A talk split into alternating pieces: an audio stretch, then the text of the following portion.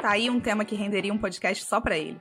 Finanças em casal. Se pensar e falar sobre dinheiro individualmente já é um desafio para muita gente, o assunto ganha ainda mais complexidade a dois. Hoje, a gente cobriu algumas dúvidas que surgiram na caixinha de perguntas que vocês mandaram lá no Instagram. A gente falou sobre regime de bens, conta conjunta, conta separada, forma de organizar dinheiro. Será que eu devo abrir a minha vida financeira para o meu parceiro, para minha parceira? Como que eu trago esse assunto para mesa? Como que eu falo de objetivos? Será que o regime de bens vai interferir nos objetivos que eu quero com relação à minha vida?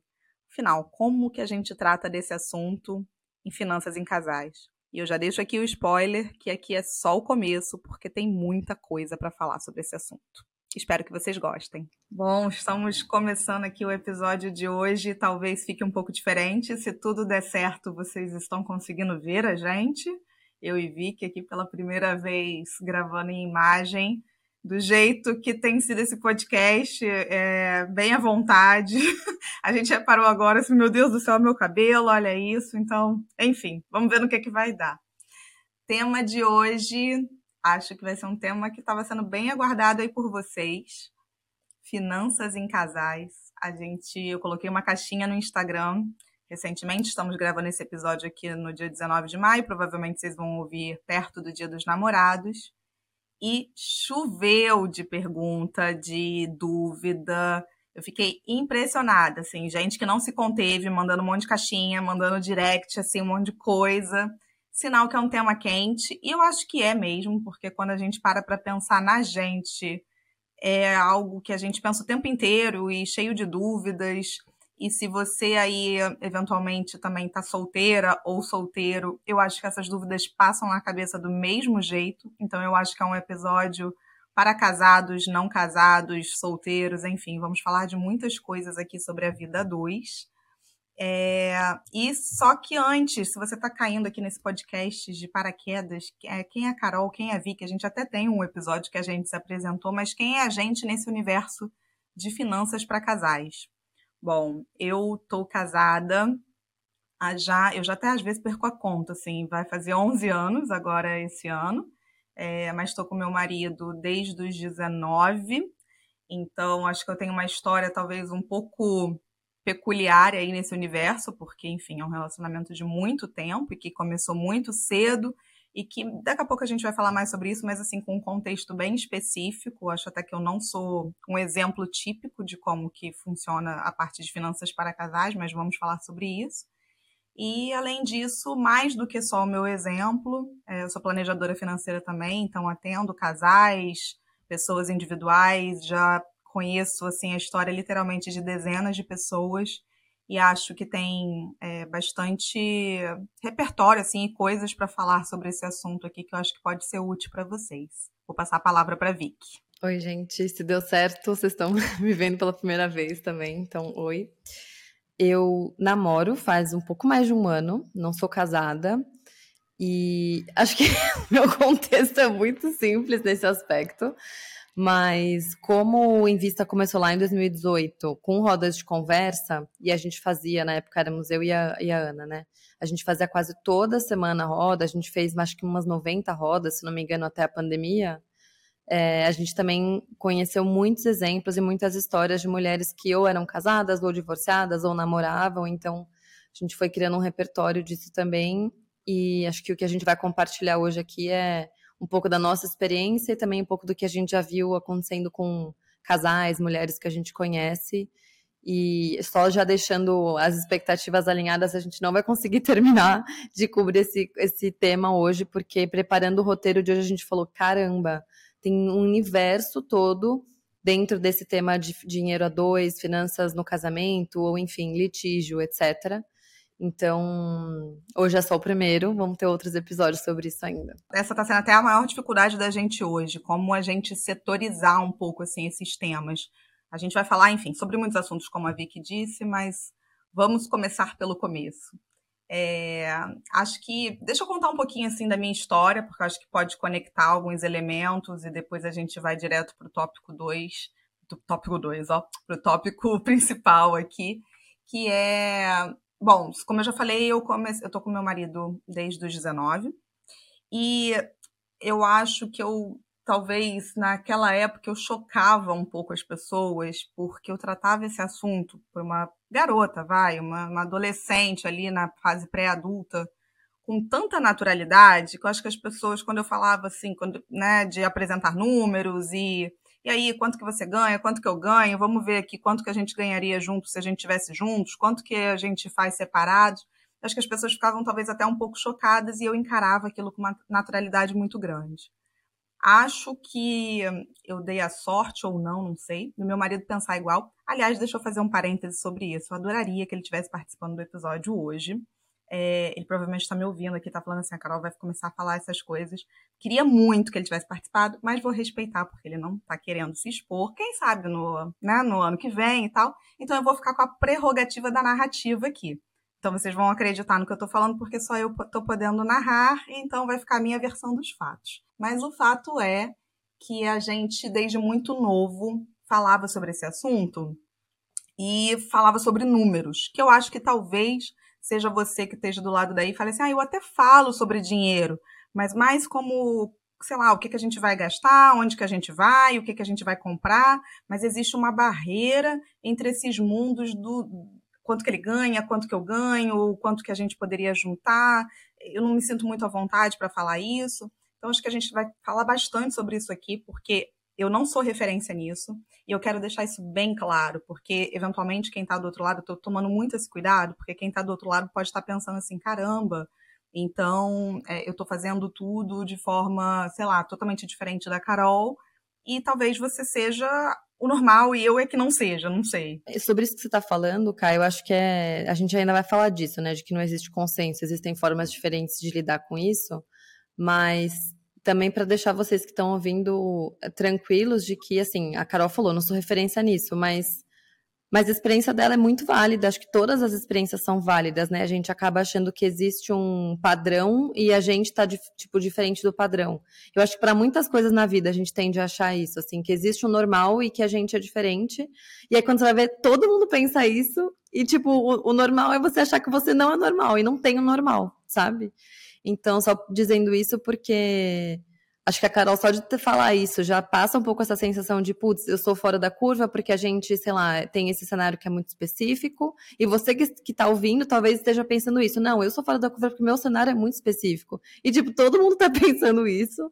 E só para dizer que, assim, talvez não tenha um padrão. Talvez todo mundo tenha o seu cenário que é muito específico. E aí a gente vai pegando, putz, essa referência faz sentido para mim. Ah, vou usar essa dica. Ah, não, isso aqui não tem nada a ver. E acho que é para ser assim mesmo, né, Cá? Total, perfeito isso que você falou, é verdade, né? Se cada um ficar falando assim, mas o meu contexto é único por conta disso, e realmente cada contexto é único, mas aí não existe curva, né? Porque se tá todo mundo fora da curva, que curva é essa? É, então a gente falava sobre isso muito cedo, com muita naturalidade, e eu, já falei isso em outros episódios, acho até que no episódio que a gente falou de orçamento, que eu trago esse assunto até hoje como quem fala da lista do mercado, sempre foi assim.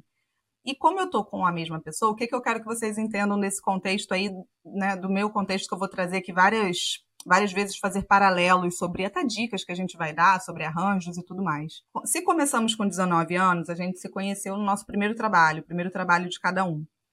A gente não tinha nada na conta, literalmente.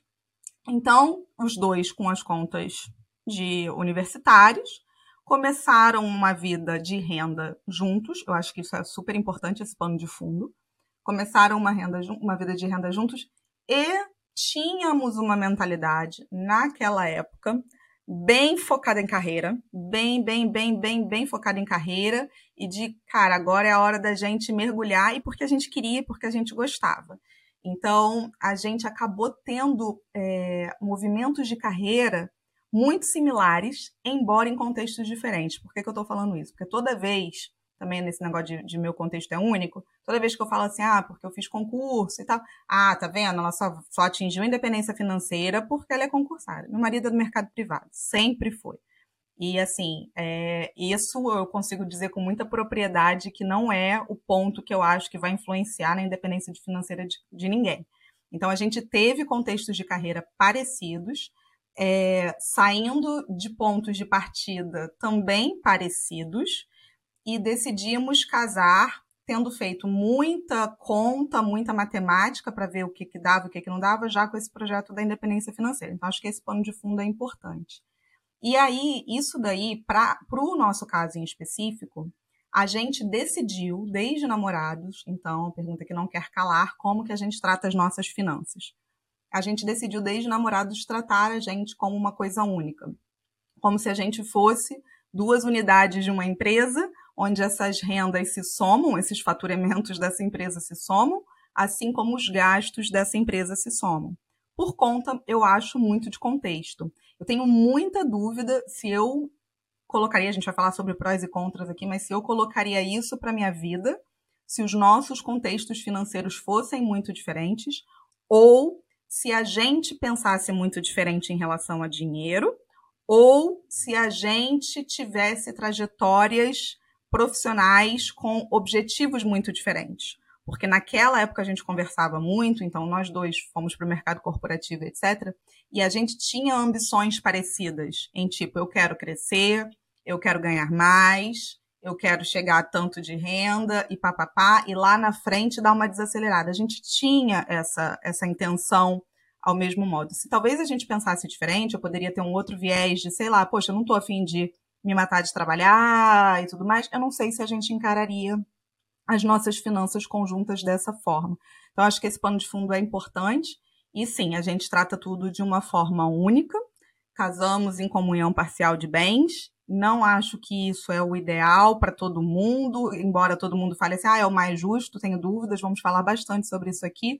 Mas acho que é importante já falar de onde eu estou partindo, né? De como que a gente funciona aqui. E para, acho que finalizar, ah, legal, vocês tratam tudo como uma coisa única, acho que muitos casais até fazem isso também. Mas e na prática, como é que funciona? Bom, na prática, como é que funciona é literalmente temos contas separadas e temos contas conjuntas, mas é como se tudo. E vocês vão ver, teve muita pergunta, muita, muita. E aí, é conta conjunta ou conta separada? É conta... E eu entendo de onde essa pergunta vem, porque eu também tinha ela, mas ela é, de verdade, assim, ela é... vocês vão ver que ela é que menos importa. Porque, no final das contas, é o que, que você faz com essa conta. A conta conjunta, a conta individual, etc., ela, ela é só o arranjo, ok, ela, ela vai ajudar, mas é o que, que você faz com essa conta. E aí, a, gente tem conta conjunta e tem conta individual. Só que no final do dia, lá nos meus fechamentos do mês, quem me acompanha lá no Instagram já sabe, é como se eu fechasse tudo mesmo. Então, eu vejo a gente vê, né, no caso, porque ele também acompanha as nossas rendas como um somatório e os nossos gastos como um somatório. Eu tenho certeza absoluta que eu acho que 99% dos homens, sei lá, falariam assim, caramba, é, ou das mulheres, eu tô falando dos homens aqui porque eu tô me colocando na posição de mulher. Jamais conseguiria conviver dessa forma, né, da pessoa poder ver a minha vida e da minha vida ser um livro aberto. Eu definitivamente acho que isso também não deve funcionar para muita gente, e eu vejo nos meus atendimentos, com certeza, que é para um, um contexto também, para o resto, isso vai ser motivo de briga, vai ser motivo de estar me fiscalizando, ou enfim. E para a gente sempre fluiu normal, tanto ele sempre viu tudo meu, quanto eu sempre vi tudo dele. Só que nunca pedimos permissão, né? Tipo, ah, eu posso gastar com isso? Não, a gente via meio que depois, assim, ah, para onde foi, para onde não foi, e aí a gente ia conversando. Então, assim, depois acho que eu vou dando mais detalhes, mas é dessa forma. Cá, acho que antes da gente. Talvez a gente fuja um pouco do roteiro e já entre nesse assunto, que acho que é mais. Eu não sei como a gente dá esse nome, sei lá, privacidade e separar ou não separar, sei lá. Mas eu acho que tem várias coisas no assunto de hoje que não são só sobre dinheiro. Na verdade, elas muitas vezes não são sobre dinheiro especificamente, né? Acho que são muito sobre o que, que significa isso? Vou dar um exemplo. Tipo, por que, que será que alguns casais, sei lá, brigam porque um dos lados, não vou falar homem ou uma mulher, mas tipo, um dos lados não quer que o outro veja tudo que tem. Tipo, o que, que isso quer dizer? Isso não é uma pergunta de dinheiro, isso é uma pergunta de outra coisa. É de, sei lá, é de parceria, é de qual que é o modelo de relacionamento que a gente quer ter. E não tô dizendo que acho que é errado a pessoa esconder e tal. Não, é só para entender por que, que você quer isso desse jeito, né? Qual que é a sua visão sobre o relacionamento, porque isso é muito mais profundo do que falar, ah, quanto que a gente vai gastar esse mês? Tipo, é muito mais profundo do que isso, né? Assim, eu nunca tive um relacionamento de longo prazo, não sou casada, eu nunca tive uma conversa profunda nesse nível. E eu imagino que se, os, se as, as, duas pessoas não estão é, alinhadas nesse tipo de conversa, aí acho que é meio nítido que por que que vira um tabu, né? Porque acho que isso toca em outros pontos do relacionamento que são muito mais difíceis de falar do que simplesmente, sei lá, o cartão de crédito, né? Com certeza. E eu acho que isso já vai direto pro. Se alguém fosse me perguntar assim, já vamos começar o podcast com a principal pergunta, Carol, o que que você acha que é o que vai interferir de um casal poder atingir uma independência financeira? Seja junto ou até mesmo uma das partes, na minha opinião. Aí é total opinião. Falar sobre objetivos. Esquece, não estou falando de gasto, eu não estou falando de um ver a vida do outro, eu não estou falando sobre isso, eu estou falando sobre objetivo. Quais são, quais são os objetivos desse casal? Como casal e como indivíduo. Porque se só tiver objetivo enquanto indivíduo, isso não é um casal. Se só tiver objetivo enquanto casal, também não está sendo respeitada a individualidade, talvez, né, dessas partes. Então, quais são esses objetivos? E por que, que será que a gente tem tanta dificuldade de falar sobre objetivos de longo prazo, né, de médio prazo, de longo prazo? Por que, que a gente só tem a facilidade para falar do objetivo do final de semana e da viagem daqui a seis meses? E eu vejo muito isso nos meus atendimentos, até eu faço, enfim, algumas perguntas no início que são para reflexões, porque a gente, quando está falando de dinheiro, a gente está falando de vida e a gente tem essa dificuldade. Se a gente tem essa dificuldade para pensar para a gente, eu não estou falando aqui que a gente tem que escrever em pedra nossos objetivos no futuro, mas a gente, enquanto um casal, precisa de alguma forma ter esses alinhamentos, porque se um está querendo ir para A e o outro está querendo ir para B, independente de renda, independente de gastos, vão vai ter conflito em algum momento. Esse conflito pode estar sendo evitado, porque daí eu não trato do assunto, não estou tratando, a gente vai aqui e tal, mas em algum momento vai esse, esse assunto vai, vai vir à tona. Isso eu acho que mostra também a, a importância de, dessa conversa ela ser recorrente, né? Porque eu acho que talvez a pessoa ouvindo isso de objetivos, é possível que a pessoa pense, tipo, ah, um dia quando a gente decidir, sei lá, que a gente vai casar, ou que a gente decidir ficar firme, sei lá, a gente vai sentar e vai conversar e vai estar tá resolvido. Só que as pessoas mudam de objetivos ao longo da vida. É, eu acho que muita gente não tem um objetivo claro. E assim, eu não acho que isso é um problema, sabe? Por exemplo, eu. Eu sei que eu quero ter independência financeira, mas eu não sei se eu quero comprar um carro daqui a três anos. Tipo, eu não tenho a menor ideia se eu quero morar fora do país daqui a um ano. Tipo, eu não sei. E eu acho que muita gente também tem isso um pouco de cara, eu sei que eu preciso guardar dinheiro, tenho uma noção de, né, de quanto que eu quero investir todo mês, mas não sei se eu não tenho um plano claro. Não julgo essas pessoas, inclusive me, me encaixo no, no grupo delas. E pode ser que daqui a dois anos eu mude de ideia, eu fale, nossa, não, eu tenho consumido muito conteúdo sobre, sei lá, independência financeira ou sobre, tipo, ah, quero comprar um imóvel e agora eu decidi que eu quero fazer isso, isso e isso.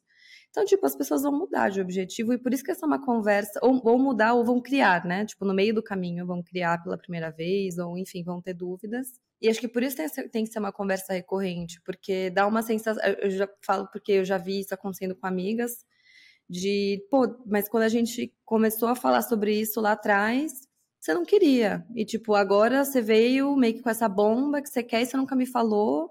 E parece que isso é um motivo para, nossa, então agora todo o cenário mudou e é, um, é, uma crise no relacionamento. Não, sabe? Eu acho que tem que ser tratado como com carinho e com acolhimento, sabe? Tem um, um autor, não sei se você conhece, Cá, que chama Carl Richards. Qual é o livro dele? Eu, já eu indiquei um livro dele que chama. O nome em português é péssimo, é Você e Seu Dinheiro, mas ele tem um também que chama The One Page One Pager Financial Plan, alguma coisa assim. Conheço. assim. Ele é Mara, depois eu vou te, te mandar umas coisas dele. E ele fala que quando o casal vai falar sobre finanças, ele diz que tem que colocar um bonezinho escrito no shame, no blame. É tipo, sem, sem vergonha e sem culpa. Porque acho que também é uma coisa fácil de, de fazer, né? De julgar o outro, tipo, ah, mas por que, que você quer ser milionário? Tipo, ah, mas por que, que você quer. Por que, que você discorda disso? Não sei o que, são visões de mundo, são. Cada um tem uma criação muito diferente, renda, enfim. Então, é, tem que ser uma conversa recorrente, né? Acho que isso que você falou é total. E até, assim, o que que acontece, eu acho que muitas das vezes, a gente, quando a gente tá com alguém que a gente ama, né? Eu tô partindo do pressuposto que a gente ama a outra pessoa, porque senão a gente não vai entrar num negócio aqui, né, do, do que que é um relacionamento. Mas amor, ele é um dos pré-requisitos para uma relação, ele não é o todo. Ele é, o pré, ele é um pré-requisito importantíssimo, mas ele é um dos. E tem, vai ter outros vários pilares que vão definir se essa relação é uma relação harmoniosa ou não, enfim. E dinheiro é uma delas. E quando a gente está falando do outro, e se a gente ama esse outro, tipo uma mãe também está pensando agora no amor por um filho, você quer ver aquele outro feliz. E se você quer ver aquele outro feliz, de alguma outra de alguma forma, você vai entender que eventualmente algumas coisas que aquela outra pessoa valoriza e você não valoriza vão deixar aquela pessoa feliz e para você vai estar tá tudo bem, se houver esse pré-requisito do amor, né? Tô entrando nessa seara. Agora, se tudo que essa outra pessoa valorizar for completamente diferente do que você valoriza, e tudo que você valoriza for completamente diferente do outro, eu acho que existe um, um potencial problema sim. É, a gente pode dizer que, ah, é, não, o dinheiro não deveria mover uma relação, de forma alguma eu estou falando isso, mas os valores em comuns, eles vão muito além de só princípios e tudo mais. Eles vão em valores também da onde eu coloco meu dinheiro, porque onde eu estou colocando meu dinheiro é onde eu estou depositando a minha vida. Então, se as pessoas valorizam coisas extremamente diferentes, tende a ser sim mais difícil um relacionamento desse casal. E aí, o que, que a gente quer? A gente quer mudar o outro totalmente para ele se adequar aos nossos objetivos e valores, ou a gente quer um relacionamento onde minimamente alguns valores sejam em comum? É uma escolha que a gente faz também o tempo inteiro, né? Eu imagino, eu nunca passei por isso, mas eu imagino que deva ser muito desgastante ou querer mudar o outro o tempo inteiro. Então, uma vez me fizeram uma pergunta, eita, nós que a gente, gente, olha só, tem 90 mil coisas de roteiro pra gente falar, acho que a gente nem entrou no início ainda, mas enfim. Uma vez me fizeram uma pergunta que era assim, ah, Carol, é, poxa, mas você, né, e tal, você se importa muito com esse negócio de dinheiro? E eu falo, me importo mesmo, me importo. Não, não tem problema nenhum em falar nisso. Se você tivesse com uma outra pessoa, sei lá, se é um cara e tá com uma outra pessoa, e aí a outra pessoa todo mês vai lá e ela quer comprar uma bolsa super cara, e ela quer fazer tal coisa, e, e enfim, ela, ela quer gastar com coisas que você não gosta. Isso para você seria um problema? E eu respondi de bate-pronto, sem pensar. Depois eu fui pensar, falei, nossa, minha resposta foi tão de bate-pronto que eu fiquei até com medo dela. Porque minha resposta foi, com certeza seria. E aí a pessoa olhou pra minha cara, tipo assim, ela ficou chocada com a minha resposta. Chocada. Vamos falar disso, vamos falar disso. Vamos falar? Eu, eu, vi, eu vi na cara da pessoa, ela ficou chocada, assim, tipo, com a minha resposta. Eu falei, com certeza seria. E depois eu falei, nossa, será que eu tô sendo uma pessoa muito, talvez, dura, né? Eu, eu tenho, talvez, essa coisa do planejamento e tal em mim, uma pessoa muito rígida. E eu falei, sabe que eu acho que seria um problema? Aí eu comecei a racionalizar aquilo, aquilo ficou na minha cabeça um tempão. E eu falei, cara, seria um problema mesmo. Seria um problema. Eu acho que eu ia viver brigando com essa pessoa o tempo inteiro. Porque se a não ser que as nossas finanças fossem completamente apartadas. Aí eu fui começando, se aí eu estava com a minha, com meu viés, né, das finanças conjuntas e etc. Aí você vai falar assim: "Nossa, então, sei lá, o teu o Eric, né, meu marido, deve, tem que ficar toda hora pedindo permissão. Muito pelo contrário, acho que ele nunca me pediu permissão para nada. Nada, nada, nada, nada. E nem eu nunca pedi permissão para nada. Absolutamente nada na vida dele. Significa que a gente não fale sobre as nossas escolhas? Claro que não, a gente fala o tempo inteiro. Mas significa que, de alguma forma, a gente tem esse alinhamento meio que já fluido. Para alguém que queria esse objetivo que eu queria, gente, o que eu quis na minha vida é a coisa mais cara do mundo. Eu acho que não existe objetivo mais caro do que a independência financeira antecipada é muito caro comprar isso. Então, é, eu, eu, eu, a gente tinha noção de onde estava indo o nosso esforço. Se eu tivesse com uma outra pessoa que quisesse comprar muitas coisas completamente diferentes daquilo que eu valorizo, isso ia virar um motivo de briga para mim, ou separa tudo, separa as finanças, e tá tudo bem se a gente entendesse que o nosso relacionamento é algo muito, né, assim, é, não queremos ficar juntos, etc, e o dinheiro não vai na minha cabeça, talvez totalmente limitada, isso para mim seria um motivo de estresse. Aí eu devo ter um monte de gente me ouvindo agora, acho que a Vicky também vai poder ponderar isso, falando assim: caramba, ferrou, porque eu penso completamente diferente do meu parceiro em relação ao dinheiro, isso significa que meu relacionamento não tem futuro. Eu não tô falando isso. Eu só tô falando que talvez você não seja uma pessoa que vai valorizar algo e envolvendo dinheiro. Eu não tenho vergonha de falar isso. Talvez como eu valorizo. E aí, para mim, ficaria muito difícil, sim, eu ter um perfil completamente distinto, porque isso é quase que um valor para mim.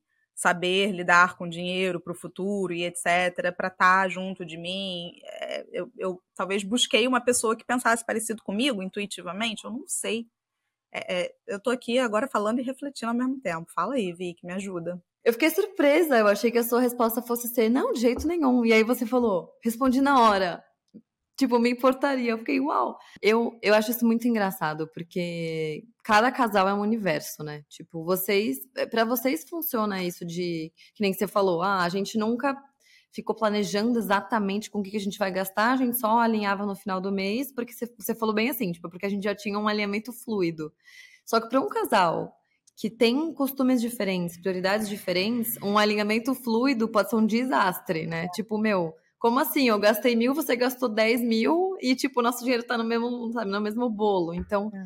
É, eu acho que esse é um exemplo de como é muito caso a caso, né? Tipo, não é pra falar, ah, então todo mundo tem que fazer igual você faz. Tipo, não, e, e para vocês funcionar muito bem, né? Eu fiquei pensando em duas coisas. É, eu nunca tive que lidar com essa questão de, de né, decidir como é que vai ser o regime de, de enfim, conta, bens, porque eu não, não casei, nunca tive uma união estável, mas eu tenho pensado muito até, nisso até no meu relacionamento atual, que eu acho que eu tô me descobrindo uma pessoa um pouco individualista em alguns aspectos.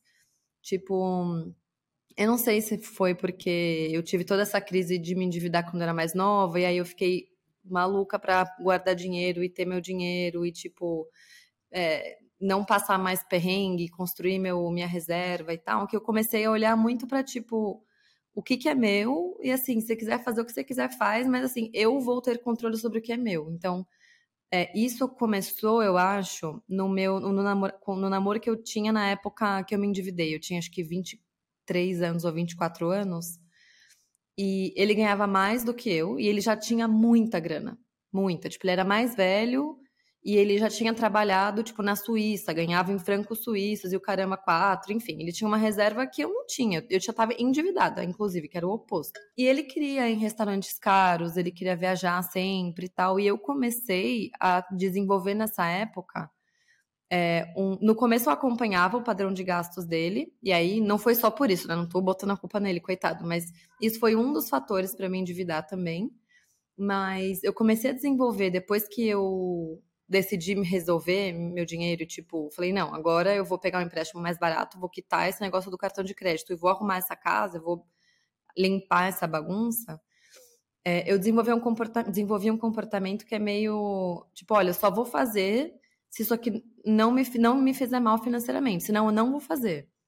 Eu comecei a ficar meio, acho que na defensiva, sabe? Então, é, eu lembro que quando eu tava bem no meio do furacão, assim, endividada, ele queria ir pra Itália.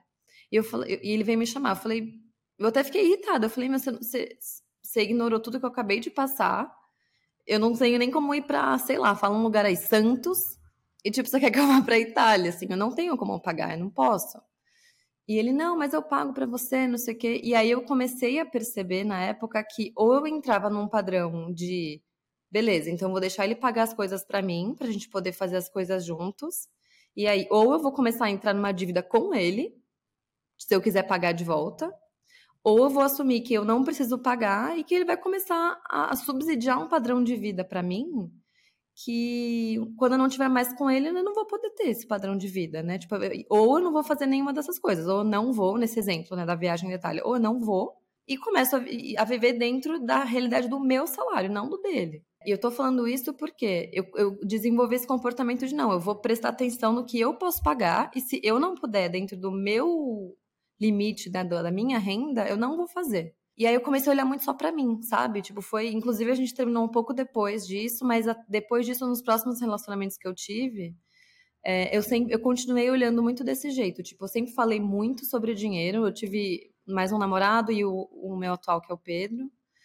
Sempre falei muito de dinheiro com eles e acho que isso foi meio que até um critério para eu querer ficar com eles, assim, porque quando, antes de namorar, quando a gente era amigo, a gente já falava de dinheiro. Eu acho que pelo menos nessa fase de namoro, meu, minha abordagem tem sido sempre tipo, olha, quero fazer essa viagem X, é, mas, sei lá, eu não quero ficar indo em restaurante caro ou, tipo, gastar, sei lá.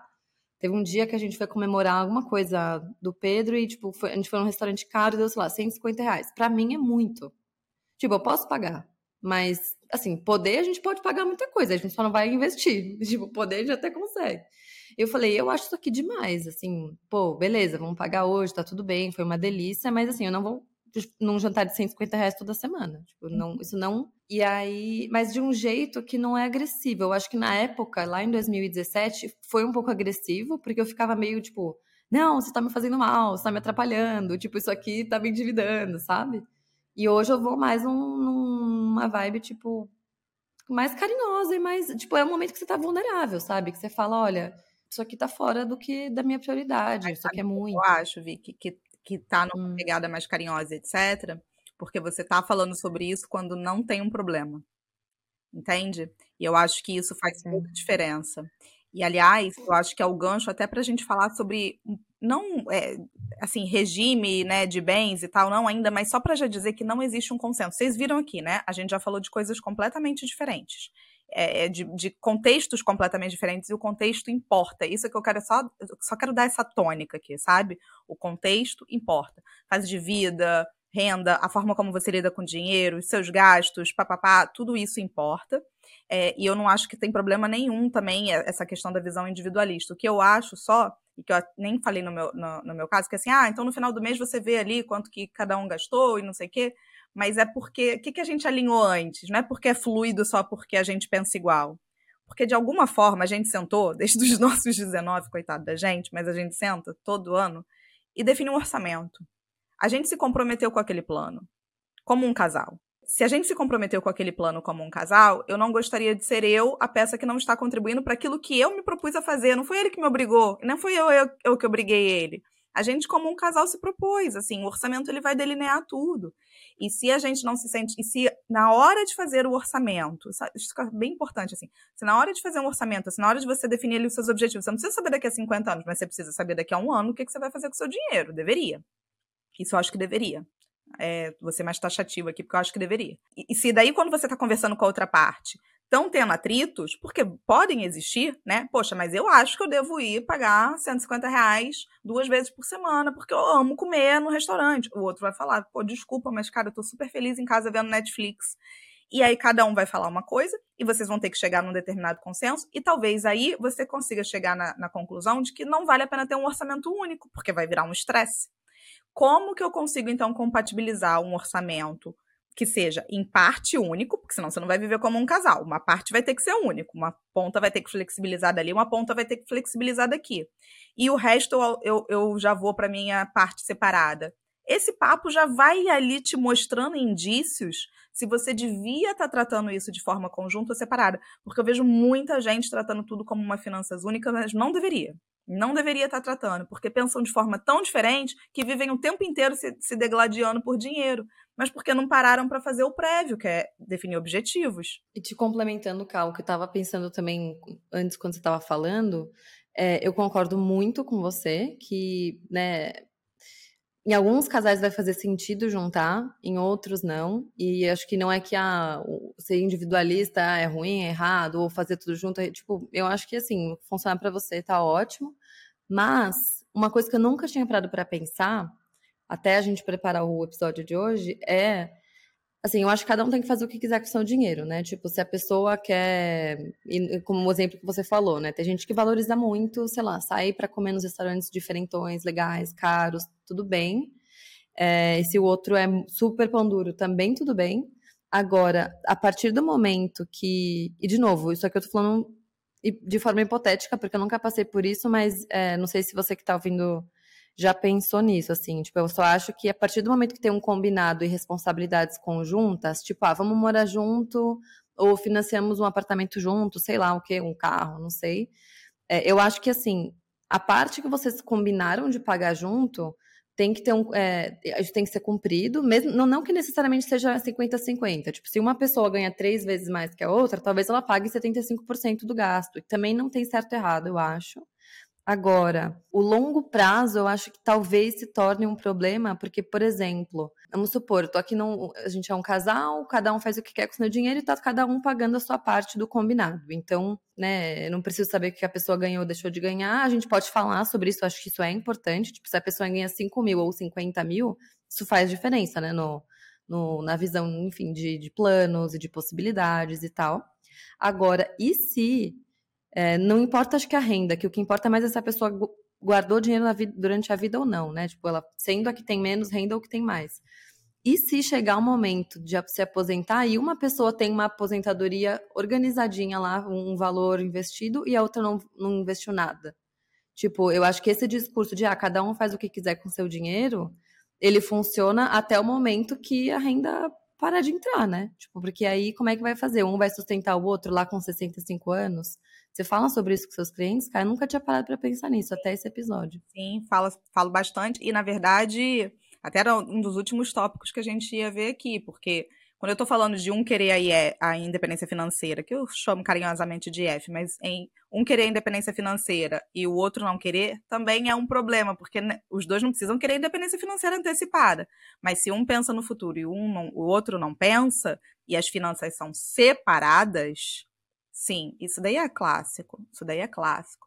E aí volta para esse que não está pensando é, você tem ideia do quanto custa ser você? Porque também, né, tá um pouco frágil aí nesse caminho. Então, assim, isso daí com certeza tem que equacionar. O que eu acho que vale a pena, Vi, que a gente até falar aqui, para poder ficar até um pouco mais pragmático para quem está ouvindo, é o seguinte, que eu acho que vale a pena. Quando a gente pega referências no universo de educação financeira, eu não vou falar os nomes aqui dos educadores, mas assim, de clássico que já tem livro, então vocês já devem saber de quem eu estou falando enfim, de pessoas, né, de, de mulheres que são super também reconhecidas aí no mercado, de outros profissionais.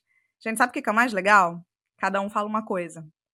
Então, se um tá falando é que, poxa, para mim eu acho que o certo, e eles batem nessa tecla mesmo, tá? Do que, que eles acham como certo. Para mim, o certo é um casal ter uma conta, é, ter uma comunhão parcial de bens, porque nada é mais justo do que aquele casal construir algo juntos depois de casado e aquilo ser uma divisão a dois na cabeça. Então você veja a lente da pessoa é de que nada mais justo do que construir uma visão a dois. E hoje, se vocês não sabem, esse é o modelo que é escolhido para gente, caso a gente não escolha, tá? Esse é o modelo automático lá. É muito comum, assim, as pessoas chegarem no cartório, tem uma máxima, um meme até com isso.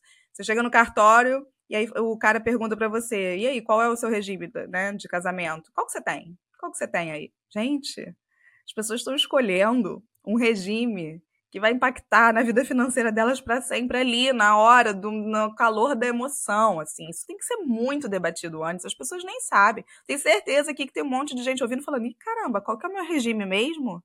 Qual que é o regime que eu tô casada? Isso, isso sim, isso interfere em tudo. Então, enfim, um vai falar, né, um diz que é, o ideal é a comunhão parcial, a outra diz que o ideal, isso daí é muito estranho, esse negócio de conta conjunta, que coisa estranha, separação total. Independência na veia, cada um com a sua vida, isso é que é o justo. É, o amor é muito bonito, mas ele se desfaz, provavelmente pela experiência que essa pessoa também passou na vida, né? E um outro também falando assim: ah, eu acho que tende a ser a separação, porque veja bem, cada um é cada um e os contextos são diferentes, então isso tende a ser mais justo. Veja, não há unanimidade. Se você perguntar para mim hoje, Carol, qual que você acha mais justo? Eu literalmente falo, não faço a menor ideia sem conhecer você. Menor ideia. Acho que precisa conhecer o contexto desse casal para poder dar uma resposta. E vai muito além de, ah, não, separação total é indicado para quem tem patrimônios diferentes e rendas diferentes. Vai muito além disso. Para mim, a visão que esse casal tem, se esse casal não consegue debater um orçamento em conjunto, isso por si só, eles podem construir tudo em conjunto depois, mas isso por si só, para mim, já vai ter já vai ter problema. Porque o que, que, é, que, que é comunhão parcial de bens? É você construir as coisas juntos. Se vocês pensam diferente em relação ao dinheiro, e se um acha que tem que poupar para o futuro e o outro não acha, como que eles estão casados construindo juntos se cada um está indo para um lado? Já não faz sentido. E só para vocês saberem, a gente pode mudar o nosso regime depois de casados. Dá um trabalhinho, mas pode. E por que que pode? Por isso. Porque às vezes as pessoas só vêm na prática falando assim: caramba, que justiça é essa? Que só eu tô remando aqui pelas finanças desse, desse casal, eu tô aqui em comunhão parcial de bens, eventualmente eu posso estar tá ganhando mais, posso estar tá ganhando menos, o ponto não é só a renda, o ponto é quem está se preocupando com esse dinheiro. E essa pessoa, ela pode se sentir poxa, eu tô me sentindo presa, porque eu amo a pessoa que eu tô, eu não, não pretendo me divorciar, eu não quero, enfim, tenho filhos e tudo mais, mas a sensação que tem é que só eu tô fazendo pelo casal. Só eu tô me preocupando com isso. E o outro tá assim, você é um neurótico, você é um neurótico que só pensa nisso, pelo amor de Deus, vamos viver, para de ouvir esse povo que só fala de dinheiro, você não, né? E não sei quem tá certo e quem tá errado, mas você concorda que os dois estão aflitos? Um porque não tá vivendo a vida e o outro porque tá achando que deveria estar tá poupando? Será que a comunhão parcial realmente é a mais justa para isso? E a mesma coisa para separação total. Quero fazer aqui uma outra, né? Eu lembro que teve uma amiga minha que falou assim: "Ah, Carol, porque seu caso é muito peculiar, né? Porque poxa, comunhão parcial, isso é raro. O, o mais comum é separação total, porque ela era separação total. Eu falei: "Da onde você tirou isso?" Separação total não é nem o automático. Você vê como a gente é enraizado nas nossas lentes, né? Assim, de achar que o outro é que é o diferente. E aí, o que eu falei para. Aí, enfim, a gente estava debatendo essa questão de separação total. O que, que é justo? Ah, não. Do ponto de vista, isso acho que até vale esse recorte. A gente vai fazer, gente, só para vocês saberem, a gente vai chamar aqui, a gente já está cheio de ideias, a gente vai chamar advogado, vai chamar outras pessoas para falar mais profundamente sobre esse assunto. Mas, do ponto de vista jurídico, realmente a separação total, ela é, digamos assim, a mais fácil, porque né, as coisas ficam, é, o que, o que é de cada um, as coisas não se comunicam, é mais fácil. Agora, dizer que isso é o mais justo, aí eu já não faço a menor ideia, porque se eventualmente as pessoas casaram com um patrimônio completamente distinto, vamos supor que eu casei hoje com um cara super rico, eu não trabalho, só ele trabalha, e, e, esse é o nosso combinado. E, enfim, a gente tem filhos e eu tô aqui cuidando da casa, etc. E ele tá lá decolando na carreira dele, ou vice-versa, né? Um homem com a mulher. E aí, um belo dia, resolvemos nos separar. É justo que eu saia desse relacionamento sem nada? Porque a lei vai falar que eu vou sair sem nada. É justo? Eu não sei. Mas, então, eu não posso ter a separação total, porque senão essa pessoa sempre vai estar tá se dando mal? Claro que não. Você pode ter a separação total, essa pessoa pode ter ausência de renda, e aí o que, que falta nesse casal? Volta para tudo do início. Quais são os objetivos em comum? Por que não? Um a cada ano ou a cada dois anos, falar assim, cara, o que que essa outra parte aqui que está nesse relacionamento e está contribuindo para esse relacionamento, para a família como um todo, deveria ter no nome dela? Essa pessoa, essa conversa precisa existir. O que, que essa pessoa deveria ter no nome dela também? Ela deveria ter algum patrimônio no nome dela, independente, mesmo que ela não tenha renda ou que ela tenha uma renda menor. Isso não tem que ser visto daqui a 15 anos. Isso tem que ser visto agora, tem que ser falado agora. E aí não é porque tem uma separação total que esse casal não possa ter coisas em comum. Então, ela, essa pessoa, enfim, que tem menos renda pode ter algum patrimônio no nome dela, como se fosse né, ao longo do, dos anos, assim como ele recebe alguma coisa pelo trabalho, ela também recebe por todo o resto que está fazendo na casa. E se não for o caso também, não, é separação total e os dois têm uma super renda. Os dois estão super bem, têm uma super renda, etc. Nada impede também desse casal ter rendas separadas, ter despesas separa separadas e em comum e ter patrimônios desenvolvido de forma separada e em comum. Por que, que esse, esse, casal não pode ter alguma coisa em comum no nome dos dois? Porque este é o nosso objetivo em comum? Sei lá, a casa na serra, a própria independência financeira, ou qualquer coisa do tipo.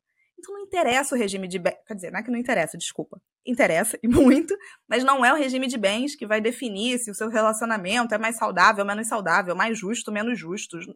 Não é aí, não é por aí. É pelos todo esse papo desses objetivos alinhados. Lá no comecinho, quando eu comentei que por isso que não são conversas sobre dinheiro, são conversas bem mais profundas do que isso, e talvez por isso seja difícil tocar no assunto dinheiro, é porque é isso, né? Acho que você falou um exemplo que é muito bom, tipo, ah, se a gente fizer comunhão, é, como que é, separação total, isso significa que a gente não tá junto de verdade, a gente não, né, o que que pra gente é um relacionamento, Acho que, putz, às vezes a pessoa cresce com um exemplo, ah, não, porque meus pais são assim, então eu sempre achei que o meu também ia ser assim. Ou porque, sabe, sei lá, eu vejo as pessoas fazendo, eu acho que isso é o normal, mas por que, que isso me incomoda? Por que, que, o que, que será que não, né, não, não desce, assim, para mim nesse, nesse formato específico? E eu acho, cara, que eu fiquei pensando duas coisas. Uma é, é muito melhor a gente pensar no pior que pode acontecer quando as coisas estão bem. E, e, eu sei se isso aqui é uma coisa muito pragmática que muita gente não gosta de fazer ou não consegue fazer, ou se isso é normal. Eu acho que todo mundo deveria fazer isso. Assim como, sei lá, tem noção de onde que é a nossa campa no cemitério, a campa da família, tem que pagar enfim, o, a parte. Eu não sei nem os nomes. É, inclusive, eu preciso ver isso um dia. Eu, por enquanto, meus pais que veem isso. Eu lembrei agora, quando eu era pequena, uma vez eu tava no carro com a minha mãe. E aí tinha uns papéis, assim, tipo uns. Tipo uns boletos, assim, sei lá, no carro. Daí, mãe, o que, que é isso? Eu não sei se é errado ou não, mas minha mãe falou: Isso aqui é um boleto da nossa campa no cemitério. Enfim, é, fecha parênteses. É, eu acho que é melhor a gente se preparar para essas coisas quando tá tudo bem, porque se você vai pensar, putz, eu acho que é injusto ser comunhão total, porque você me traiu e eu que, que coloquei o dinheiro a vida inteira, você ganhava pouco, ou você não trabalhava, e você foi e me traiu, agora eu tenho que te dar metade. Tipo, por que não pensar? Cara, quais são os cenários que a gente tem de tipos de, de, de comunhão de bens? E já se preparar para o pior. Tipo, meu, e se um dia a gente quiser se divorciar? O que, que vai ter sido justo? O que, que a gente acha que faz sentido para nós dois? Eu ouvi uma frase esses dias maravilhosa de uma advogada. Eu quero muito que ela venha aqui fazer o pod com a gente. Vamos ver se vai rolar. Acho que vai.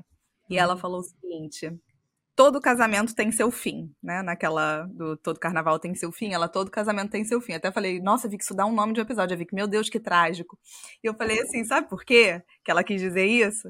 Porque todo casamento vai ter. Eu nunca tinha parado pra pensar isso, é total verdade. Todo eu casamento vai ter um fim. Todo. Carol, como assim? Todo. Porque ou vai ter divórcio, ou vai ter morte, gente. Nós vamos morrer. Desculpa ser a pessoa que vai falar para você que você não é imortal. Nós vamos morrer. Então, a não ser que o casal morra junto, que é uma possibilidade existente, porém ínfima, nós vamos morrer. E o regime de bens vai, vai, vai interferir em tudo, inclusive quando você morrer, para quem que vai o dinheiro, vai pro filho, vai para não sei quem, vai para não sei que lá. Então, assim, nosso, todo casamento vai acabar, tá? É essa notícia aqui traz que devemos pensar. Eu não sei, Vicky, eu acho que por a gente gostar de falar de dinheiro, e eu imagino quem tá lá do outro lado falando assim, meu Deus, essas duas falando essa coisa, como é que eu vou trazer esse assunto aqui no meu relacionamento, sabe? Tipo, ah, eu ouvi no podcast tá, tá fácil e tal, mas na prática, assim, como é que eu, como é que eu puxo esse assunto? Uhum. É, não é tão simples, não é tão fácil. É, eu tendo a concordar que eu acho que se isso não é natural, né, eu não vou dizer que é natural para todo mundo, porque não é, eu, eu volto naquela tônica dos objetivos. Ao invés de falar assim, vamos discutir as nossas finanças, é, no momento que esteja tudo propício, não é no momento da briga que a gente vai falar sobre isso, sabe? Hum, exato. É, é. Não é no momento da briga. Vem aqui, vamos discutir aqui como é que estão as nossas finanças. Não é, porque senão vai dar ruim, vai dar ruim. É no momento que tá tudo bem, que tá tudo certo, vocês estão fazendo uma caminhada, uma trilha, um, na, no carro dirigindo. Cara, que, como é que você se imagina assim no próximo ano? E, sei lá, e daqui a cinco anos, você já parou pra pensar nisso? Pô, será que a gente tá, tá andando bem? Será que a gente não tá? E aí vai, sabe? O dinheiro vai aparecer. Porque quando a gente estiver falando de sonhos, traz para o mundo dos sonhos mesmo. Quando a gente está falando de sonhos, infelizmente ou felizmente, sonhos têm um preço, né? Sonhos têm um preço. Então a gente fica assim, sonhando na cabeça que a gente vai ser os dois velhinhos lá na praia, tomando uma água de coco, felizes e contentes. É, e aí, estamos lá, estamos indo para esse caminho, não estamos? É isso que a gente quer, é isso que a gente não quer. E aí vai. o que, que você está rindo? Não, eu acho engraçado o seu tom, tipo, será que a gente está caminhando para? Será que você está fazendo a sua parte? Não, brincadeira. E é engraçado, porque eu já estava pensando em puxar o assunto, porque eu nunca precisei puxar o assunto assim, né? Não cheguei ainda nesse momento. Mas eu fiquei pensando que eu gostaria de tentar num ponto de vista, tipo, vamos evitar dor de cabeça? Vamos já organizar isso aqui? Para depois a gente ter tudo organizado? É, tipo, ah, o que, que você acha que é justo? O que, que você acha que sei lá, sabe, ouvir e, e, até perguntar, tipo, ah, você já viu um amigo seu que casou assim, ou como é que foi, ou seus pais, ou o que, que você gostaria? E sabe o que eu fiquei pensando também? Qual que é a origem da conta conjunta? É, porque assim, na minha cabeça, a conta conjunta, ela é uma exceção, ou né, na minha, minha forma de pensar, ela é uma exceção e não deveria ser uma regra, e eu fico pensando de onde que ela veio. As mulheres, sei lá quantos anos atrás, no século XX, não podiam ter a sua própria conta no seu próprio nome quando elas eram casadas. Então, a conta conjunta era uma forma da mulher ter acesso ao dinheiro, mas ela não era dona única daquela conta, né? A conta era do marido, e aí ele botava a mulher como uma dependente, assim, era meio infantilizado até, né? Tipo, acho que em muitos aspectos a mulher é muito infantilizada e esse é um deles. E aí, assim, eu fico pensando se esse foi o motivo da, da conta do, do, formato, né, da conta conjunta existir. E se esse não é o seu caso, é, eu acho que é sempre importante pensar, não que tipo, ah, se você é, agora a gente está no século XXI, se você tem renda, não pode ter é, conta conjunta. Não, acho que é até uma coisa interessante, pode ter benefícios, pode ser prático, pode ter vários, várias utilidades. Mas eu acho que a minha opinião, minha sugestão, sei lá, meu questionamento é qual que é a função dela para vocês, né, como casal? Tipo, ela tá ajudando ou ela tá atrapalhando? Ela tem um, né? Fala, cara. Não, eu acho que nesse ponto aí, eu acho que tende a ajudar bastante, Vicky. Sabe por quê? Uhum. Independente se suas uhum. contas são juntas ou separadas. Porque conta conjunta, isso é um estigma também, né? Conta conjunta não quer dizer que as suas contas são juntas. Então, assim, a conta conjunta, vamos supor, vamos supor que eu tivesse também totalmente separada, não soubesse de nada. Se a gente tem algum gasto da casa, a não ser que, vamos lá, ah, eu pago o condomínio, pago o IPTU, pago a luz e pago o gás. Você paga A, B, C, D e E. Realmente, talvez não precisamos de contas conjuntas. Mas se for ó, eu deposito tanto, você deposita tanto, e esse, essa continha daqui é só para casa, sabe? Só para facilitar. Tipo, sei lá, uma conta conjunta de viagem, uma conta conjunta. De... Exato. Ela tem um motivo, tipo, sim. a gente está usando ela como uma ferramenta para nossa gestão. Sim, sim. É beleza. Acho que meu ponto é esse. Acho que é, não vou falar que muita gente pensa isso, porque eu não sei se muita gente pensa isso, mas acho que algumas pessoas devem pensar de que, tipo, ah, casou, temos que ter uma conta conjunta, ou ah, é normal. Tipo, talvez não, acho que tem muita gente que deve se virar num casamento sem conta conjunta. Não, não então, só tô dizendo isso porque. Eu acho que também não necessariamente. Exato. Acho que ela mais ajuda do que prejudica se ela for tratada uhum. dessa forma. É uma questão de operacionalização ali, muito mais uhum. qualquer coisa, até para facilitar ali o dia a dia, etc. Por exemplo, a gente tem uhum. conta conjunta, tem, tem a conta separada também, só que a gente coloca 99% até na conta conjunta. Então, porque eu já falei aqui, né? Um vê o do outro, enfim, uhum. acaba sendo dessa forma. Mas uma, uma coisa que eu fiquei na dúvida, queria te perguntar, porque eu tenho uma, uma opinião bem, acho que talvez é, muito certa, assim, eu quero ver se deveria, não deveria talvez ser tanto. O que que você acha okay. sobre o casal? Ele precisa necessariamente, então, saber os números um do outro? Tipo, não estou falando de números do que gastou, não, isso aí é o de menos. Mas números de quanto que você tem no banco, quanto que você tem de renda, ou não? Isso daí não deveria saber. O que, que você acha? Difícil a pergunta, né? Já vou lá, pá! É bem, eu, eu, achei, eu acho ela bem difícil. Primeiro eu vou te falar por que, que me incomoda a conta conjunta com o valor total. Eu acho que vocês, pô, você é super independente, sabe? Você tem independência financeira, você ganha bem. Eu acho que não é o seu caso, mas uma coisa que eu acho que acontece com bastante gente. Vou falar disso primeiro. É, me incomoda porque tem uma coisa que eu vejo nos meus pais, eu sei que acontece com muitas outras famílias, talvez mais velhas, né? De o cara meio que ficar fiscalizando o que, que a mulher tá gastando, porque toda vez que ela passa o cartão, toca um, um alarmezinho no celular do cara. Ah, e isso para mim, assim. Eu... Deixa eu me refrasear, então, desculpa. Não é. Não, não, eu, eu, eu, não, tá? Eu, tô, eu digo assim: o que, que você tem de investimento? Como é que é seu patrimônio? Como é ah, que é sua sim. renda? De, Não, de gasto. Eu sei, eu só, eu só quero fechar esse ponto da conta conjunta e aí eu quero falar disso. Só para eu treinar meu raciocínio. Mas então, enfim, me, me, incomoda muito isso de, tipo, a mulher respirou, o que, que ela gastou, o cara já, uhum. já sei, ah, ô, eu vi que você tá gastando não sei o quê, o que, que você uhum. comprou? Tipo, isso, esse, isso me incomoda. Me dá uma sensação de que a, a pessoa tá sendo, tipo, vigiada, uhum. ou de, ai, putz, não vou gastar com isso porque ele vai ver. E acho que você tem uma história, né, de uma amiga é, que você comentou no roteiro que eu quero ouvir. Tipo, e a gente pode até falar disso, né? O que é traição? Tipo, gastar escondido ou não, a gente pode entrar nesse assunto. Mas o segundo ponto que me incomoda da conta conjunta, é, ele tem muito a ver com um livro que a gente leu no Clube do Livro do Invista, O Complexo de Cinderela, que é, eu acho, acho que pela minha experiência pessoal, né? Falar do meu, só posso falar da minha experiência por eu ter criado essa, essa, esse comportamento mais defensivo de eu vou ter o meu dinheiro e eu vou proteger isso e não vou entrar na onda de gastar no, no, no estilo de vida de outra pessoa, porque isso vai me prejudicar caso isso seja fora da minha, da minha possibilidade, da minha renda, enfim. Eh, talvez por eu ter isso, isso me incomode tanto. Mas no livro, a, a, a autora ela traz muito que muitas mulheres têm meio que no inconsciente, às vezes consciente, né? De que alguém. É, é, bem a história da Cinderela mesmo. Tipo, vai aparecer o príncipe encantado e alguém vai cuidar de mim. E eu acho que, principalmente se no começo da relação o cara já é ou mais velho, ou já ganha mais, ou já tem um cargo mais alto, enfim, sei lá, ou já tem um patrimônio. Eu acho que essa conta conjunta ela pode dar uma sensação de tô protegida, sabe?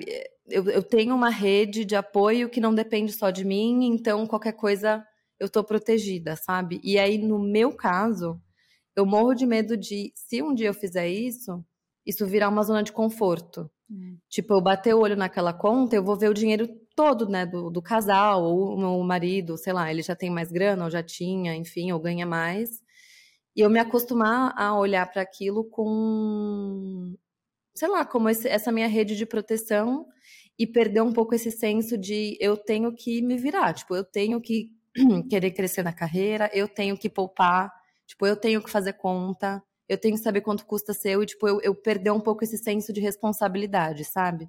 Então é mais por esse ponto também filosófico de eu falar, não, eu preciso, eu não quero me acomodar, tipo, eu não quero correr o risco de cair na zona de conforto. E aí entra num ponto, não quero mudar de assunto, mas a gente pode entrar nele depois, que é, pô, mas então tudo, por que que, por que que é errado um cuidar do outro? Tipo, por que que é errado ser um, um, um, um espaço de, de apoio e de com, quando um precisar, né, outro ajudar, tipo, é um problema isso? Eu não acho que é um problema, mas eu acho que a gente precisa pensar em como fazer isso de formas diferentes. Eu acho que não necessariamente juntar o dinheiro dos dois para a vida inteira necessariamente seja uma forma de fazer isso. Tipo, dá para fazer isso em separação total, dá para fazer isso, enfim, é, apoiando, não sei, sabe, ah, tô, vou ficar um tempo sem renda. Você vai me mandar um dinheiro todo mês? Eu vou te mandar um dinheiro todo mês se você tivesse lá desempregado ou não? Eu vou pagar as contas sozinha? Tipo, enfim. Agora, voltando à sua pergunta, o que, que eu acho. Ganhou de... tempo, né, Vicky? Ganhou tempo aí. Não, é porque eu tava com medo de esquecer o que eu tinha pra falar. Mas eu fechei o que precisava falar, que eu queria comentar. É, o que eu acho? É muito fácil falar né, dos outros sem a gente estar tá na pele deles. Mas eu acho que é importante ter uma noção. Tipo, eu acho que, pô, se você decidiu ter essa, essa pessoa, esse cara, essa mulher com o seu parceiro de vida, como é que você vai fazer isso? sem ter noção se a pessoa ganha 5 mil ou 50 mil, ou se a pessoa não tinha nada, ou se ela já tinha 500 mil reais na conta quando vocês casaram. Tipo, sem ter essa noção, é, e aí você pode estar pensando, ah, mas para que você vai usar essa informação? Tipo, o que, que você quer fazer com esse dinheiro? Não é que você quer fazer alguma coisa, mas é que isso influencia o plano de vida que vocês vão construir, sabe? É, influencia, inclusive, qual é o regime de, de, de, comunhão de bens. Tipo, pô, se a pessoa não tem nada na conta, tal, é, talvez isso faça vocês toparem fazer comunhão parcial. Se a pessoa já tem, sei lá, 500 mil, 300 mil, 10 mil, sei lá, talvez isso mude a opinião da pessoa sobre qual é o, o regime que ela quer ter e você precisa entender ela, sabe? Mas, enfim, acho que dá, dá para é, elaborar mais. Mas o que, que você acha, Cá? Eu, eu, acho, eu acho o que você acha. eu tava querendo saber se eu, se eu dei uma resposta tipo aquela do. Você não conseguiria ficar com alguém que gasta tudo e não sei o que. Não. Ponto, próxima pergunta. Porque né, essa sou eu, é muito uma coisa muito. É tipo, você não conseguiria estar com alguém, sei lá. É, é a mesma coisa. Aliás, esse é um paralelo importante. Até falaram isso na, na, nas mensagens. É tipo, você conseguiria estar com alguém que não quer ter filho? Se eu quero ser mãe, como é que eu vou estar com alguém que não quer ter filho, sabe? Não vai rolar. Eu posso amar a pessoa, mas uma hora vai dar ruim. Ou eu vou deixar meu sonho de lado. Então eu acho que tem algumas coisas que são muito importantes que elas precisam ser compatíveis num casal. Não dá para você pensar diferente em tudo se aquilo é uma coisa importante para você. Ah, não sei se eu quero ter filho ou não. Ai, tudo bem. Mas se você quer, você precisa estar com alguém que queira, né? Mas enfim, voltando, é, eu acho super importante. Acho super importante você ter visibilidade, principalmente de patrimônio e de renda. E aí as pessoas falam assim: nossa, então vai virar o fiscal um do outro. Não. Você não precisa ter visibilidade dos gastos. Eu tenho a visibilidade dos gastos, a gente, como uma família, tem a visibilidade dos gastos, porque a gente elencou assim, pra gente não é um problema. Mas poderia ser, e aí sim eu acho que isso é tranquilo, super tranquilo. Ó, quais são, a viabilidade, quais são os gastos em comum que a gente combinou como um casal, né, que a gente vai ter em comum. Ou que você vai bancar tudo, que seja, mas quais são esses gastos da casa em comum, sei lá. E o resto, tudo bem. Cada um tem a sua verba para gastar como quiser, não, e dane-se, entendeu? Uma caixa preta, tá tudo bem. Tem isso daí, não, esse tipo de coisa, ele pode eventualmente nem acho, se bem que eu, assim, pensando assim, acho que não, não interfere em nada na, numa jornada para independência financeira ou para algum objetivo. Para mim, não interfere em nada. Agora, saber o quanto o outro tem de patrimônio e saber o quanto o outro ganha é fundamental, gente. Porque assim, você tá como um casal. Me imagina, eu fico imaginando como é que eu vou fazer. Meu, vamos supor que eu não soubesse nada do meu marido. Vamos supor que eu não soubesse nada dele. E aí eu tô aqui fazendo meu plano para IF, atingir a IF. Opa, atingi, que legal, atingi. Aí eu olho pro lado, quanto você tem na conta? Vamos? Tem nada. Como assim? Você não, falou, você não tava nesse plano comigo? Você não, não ia também? Você não queria também? Pois é, mas não vai dar. Pô, eu, eu sei lá, assim, acho que não, não, rola. Ou então, qualquer outra coisa. Vamos comprar uma casa? Vamos comprar uma casa. Vamos, vamos fazer uma uhum. viagem pro ano que vem? Vamos colocar. ter um filho. Exato. Vamos, vamos, fazer, vamos fazer uma viagem. Vamos colocar um exemplo. E vamos, ó, então cada um vai fazer o objetivo, se não, não tá vendo, né, tudo junto. E aí, quando chega na viagem, só eu tenho dinheiro, você não tem dinheiro. Então, assim, eu acho que é quase que impossível você não falar sobre isso. E eu vou te falar que é muito comum, muito comum os casais não saberem quanto o outro ganha. Muito, tá? É muito comum. Eu vejo um pouco menos isso no meu atendimento, ou quanto que o outro tem de patrimônio. Eu vejo um pouquinho menos isso no meu atendimento, porque é óbvio que uma pessoa, quando ela está procurando isso em casal, ela sabe que ela vai ter que conversar sobre isso. Mas eu vejo porque às vezes as pessoas não sabiam antes, e vejo de exemplos. E é muito triste, né, quando a gente vê um exemplo de alguém que não sabia e essa história não acabar bem por um motivo de divórcio, ela descobrir, por exemplo, como já, já, enfim, casos que eu conheço, que essa pessoa, e mulher, tá? Que a gente acha tanto que mulher é bancada, eu atendo muita mulher que é ela que banca a casa. Que ela bancava porque, enfim, o cara falava que ganhava X e ele ganhava 2X. Entendeu? E ela bancava, e na hora do divórcio, descobre comunhão parcial de bens. E aí? Isso é uma história que deve acontecer aos montes. Então, gente, assim, sabe, acho que transparência é tudo. E o caso que a Vicky estava falando antes, um outro caso agora, parece bobinho, olha que caso bobinho que eu acho que muita gente vai se identificar. Tô eu lá, beleza. Isso tem muito tempo, uns 10, 15 anos, sei lá. Tava no shopping, momento que era mais frequente, hoje em dia é raro, depois da pandemia, né? Esse negócio de, de não precisa mais ir a shopping é uma benção. Tava lá, e aí encontrei uma amiga minha com outra amiga, e ela estava fazendo umas compras de umas coisas mais caras, enfim, de marca, e tacando na bolsa, né? Aquele tipo, não quero, não quero chegar em casa com a sacolinha. Tacando na bolsa, tacando na bolsa. E aí ela falou, cara, é, não conta pro fulano de tal que, enfim, a gente recebeu o nosso bônus, ele nem tem que ficar sabendo que eu recebi bônus. Por acaso eles se divorciaram, mas não, não sei se o motivo foi finanças, tá? Não, não quero dizer aqui que todo divórcio é oriundo de problema financeiro, porque não é, apesar de ser um dos grandes temas. Não, mas é que ficou engraçado. Por acaso. porque depois eu parei pra pensar, falei, caraca, pior que se separaram. pior que é verdade.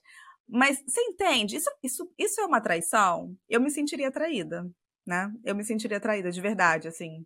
É engraçado, porque quando eu recebo alguma notícia, né, de que, enfim, vai vir uma remuneração a mais do que eu estava pensando, a primeira pessoa que eu ligo para avisar é meu marido, sabe? Porque a gente tem objetivos em comuns, então significa, caramba, olha só, aquele objetivo que a gente tinha, então vai andar até mais rápido. Eu sinto uma super felicidade de falar isso para ele. Eu acho, pelo menos eu sinto isso, que ele também sente de falar para mim. E eu não estou falando aqui que você tem que necessariamente sentir isso, mas como que você não vai saber quanto que o outro ganha e quanto que o outro tem de patrimônio? Você pode não ter objetivo nenhum em comum, se acontecer alguma coisa lá na frente. E aí eu já ouvi pessoas falando para mim: "Ah, mas eu não falo justamente porque se acontecer alguma coisa lá na frente, ele vai saber quanto que eu tenho, não sei o quê, nanana". Falei: "Cara, meu, você me lembrou. Teve uma vez que eu falei disso, eu não lembro se foi no Clube do Livro ou se foi num post, sei lá, não lembro.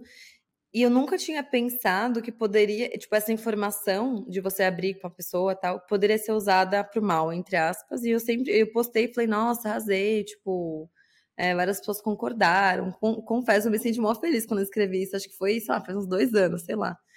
É, e aí uma mulher, eu acho que ela era advogada, ela comentou, tipo, destruindo o post, e ela falou, ah, eu acho que eu já vi muitos casos de a pessoa depois num divórcio, ou enfim, num, num, caso litigioso, tipo, ela ia atrás da grana do outro porque sabia quanto que o outro tinha, Verdade. ou enfim, é, fazer um golpe, qualquer coisa.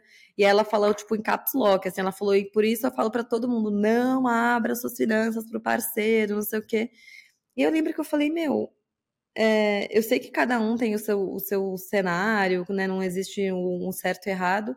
Mas, tipo, se eu tô falando com muita convicção que tem que falar sobre isso, e ela tá falando com muita convicção que não pode falar sobre isso, alguém tá errado. Porque, assim, as duas estão meio extremas, sabe? E aí eu fiquei preocupada. Eu falei, meu, não dá para saber de onde o golpe vai vir. Tipo, quem é que vai agir de má fé? Né? Não, mas, e aí você não vai nunca falar sobre dinheiro com a pessoa, porque você não sabe se ela vai agir de má fé. Eu acho que é óbvio se você soubesse que ela vai agir de má fé, você não tava com a pessoa, pô. Tipo, você parte do pressuposto que a pessoa gosta de você, que você pode confiar. Mas aí, se você não falar de dinheiro, vai dar merda também, sabe? Então. Isso que ela falou, é, é, eu já ouvi muito esse argumento também, tá? E de casos, enfim, de pessoas que passaram por problema na família e aí ficaram traumatizadas e aí por isso não gostam de falar sobre o assunto, porque, enfim, viram uma situação na família que não foi legal. E, e ela tem razão, é, no que ela tá falando. Inclusive, é por isso que eu quero tanto fazer esse episódio com a advogada, porque, pô, eu não tenho conhecimento de causa de casos para falar o que, que a maioria acontece. Mas eu tenho conhecimento de causa de vários casos que também não falaram e também deu ruim de qualquer forma. Eu acho que, assim, dar ruim pode dar ruim para os dois lados, sabe? Agora, você não falar tá te atrapalhando ou tá te ajudando nesse caminho de agora? Acho que isso é um ponto para pensar. Tá te atrapalhando ou tá te ajudando? Você acha que daqui a 10 anos você pode ter uma surpresa com a pessoa que está do seu lado? Eventualmente você acha que também ela está bem financeiramente, ela está arrasada e ela vai te pedir dinheiro emprestado para ela poder ficar bem? Ou vice-versa? Ou você não vai. Enfim, eu acho que acho que é muito. Acho que é um problema que vai se arrastar. Em algum momento vai dar ruim. Ele pode não estar tá dando agora, mas em algum momento vai dar problema o fato de não falar sobre isso. É, e outro ponto também que é assim, a gente meio que misturou aqui as coisas, voltando para a parte de regime, o que muita gente se esquece, porque é muito comum isso na comunhão parcial, né? Ah, a comunhão parcial é justo, porque daí o que, o que tinha antes do casamento é de cada um, e depois o que construiu junto é dos dois, porque é uma vida dois, etc. O que, que acontece na prática? A pessoa entra num casamento, eventualmente ela ganhou alguma coisa dos pais, que daí em tese não se comunica, né? Por, em tese e na verdade na lei, né? Desculpa aí as advogadas, mas não se comunica porque veio de herança, ou a pessoa já tinha antes. Só que dinheiro tem carimbo? Dinheiro não tem carimbo. Aí o que, que acontece na prática? Você tinha lá um dinheiro, o outro tinha um dinheiro, pode até ter ganhado alguma coisa de herança, pode até ter sido um imóvel, e aí a vida vai passando, e aí esse casal vai lá, vende o imóvel ou vende qualquer coisa e compra um outro e enfim, vai adquirir uma outra coisa, e aí ele vendeu a coisa que tinha ganhado de herança, que tinha antes, e as coisas já se juntaram e já virou um balaio. E aí depois, por isso que eles falam que a separação é mais fácil, né? Porque depois na comunhão parcial para você ter esse, esse histórico do que que era de quem, não é tão simples quanto parece, né? Então, eu já recebi essa pergunta, acho que é uma pergunta legítima até para falar aqui de algumas amigas que falam assim: "Ah, Carol, seu regime é a comunhão parcial de bens. Vocês começaram basicamente juntos. Beleza, construíram o patrimônio de vocês juntos. Mas se existe uma separação agora, e eu acho essa pergunta é completamente legítima, se existe uma separação agora, ou se existe uma separação daqui a, sei lá, cinco anos, essa independência financeira se sustenta? Essa pergunta é fundamental fundamental. Porque se ela não se sustenta, ela está ancorada numa outra premissa, que é a premissa 100% do relacionamento, que ele tem que perdurar para manter essa IF, essa independência financeira.